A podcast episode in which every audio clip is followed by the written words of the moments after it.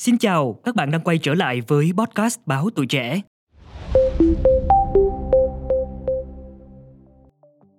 Nếu như trước đây việc có thể nói chuyện với những người thân đã qua đời dường như chỉ là mong ước xa vời, thì hiện nay bối cảnh công nghệ phát triển đã cho phép chúng ta có thể nói chuyện với những người thân yêu bằng cách tạo ra phiên bản kỹ thuật số của họ.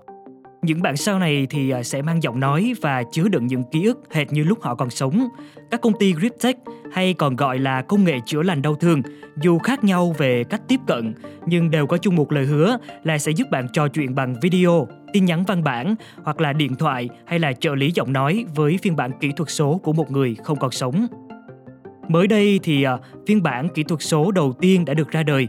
Biên tập viên của tạp chí MIT Technology Review tên là Charlotte G đã có trải nghiệm trò chuyện cùng với bố mẹ ảo của mình. Tổng thể của cuộc trò chuyện thì được G nhận xét là kỳ lạ một cách không thể phủ nhận. Để tạo ra được những phiên bản kỹ thuật số giống với người thật nhất, thì à, các công ty cần phải thu thập những thông tin chi tiết và cá nhân của họ.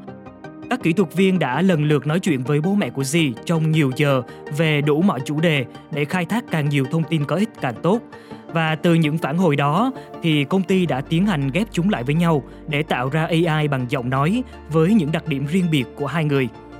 Và mọi người có biết điều gì xảy ra sau đó không? Sau phần hướng dẫn được sử dụng thuyết minh khô cứng và kỳ cục bởi chính mẹ của Si thì khi đi vào những chủ đề mang tính cá nhân này, giọng nói của bà càng thư giãn và tự nhiên hơn. Tuy nhiên thì những gì mà AI có thể đối đáp vẫn còn hạn chế và chỉ loanh quanh với những câu hỏi đã có từ các cuộc ờ, phỏng vấn từ trước đó.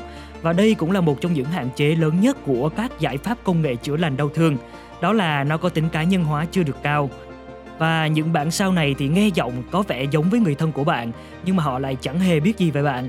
Và bất kỳ ai cũng có thể trò chuyện với họ, rồi họ sẽ trả lời bằng cùng một giọng điệu như nhau. Công nghệ hiện tại chỉ tái tạo từ nguyên mẫu, trong khi mỗi người chúng ta nhìn nhận người khác theo một cách riêng. Và một người đang đau buồn trước sự ra đi của người thân cũng cần nhớ, dù giống thật đến đâu thì các công cụ này vẫn chỉ là những mảnh nhỏ ký ức của người thân mà họ biết. Để những bản sao ảo thực sự là một niềm an ủi và có thể làm dịu bớt đau thương cho người ở lại thì nói thật là vẫn còn xa lắm bởi vì là chúng không có chi giác và cũng sẽ không thể thay thế được các mối quan hệ lành mạnh giữa người với người.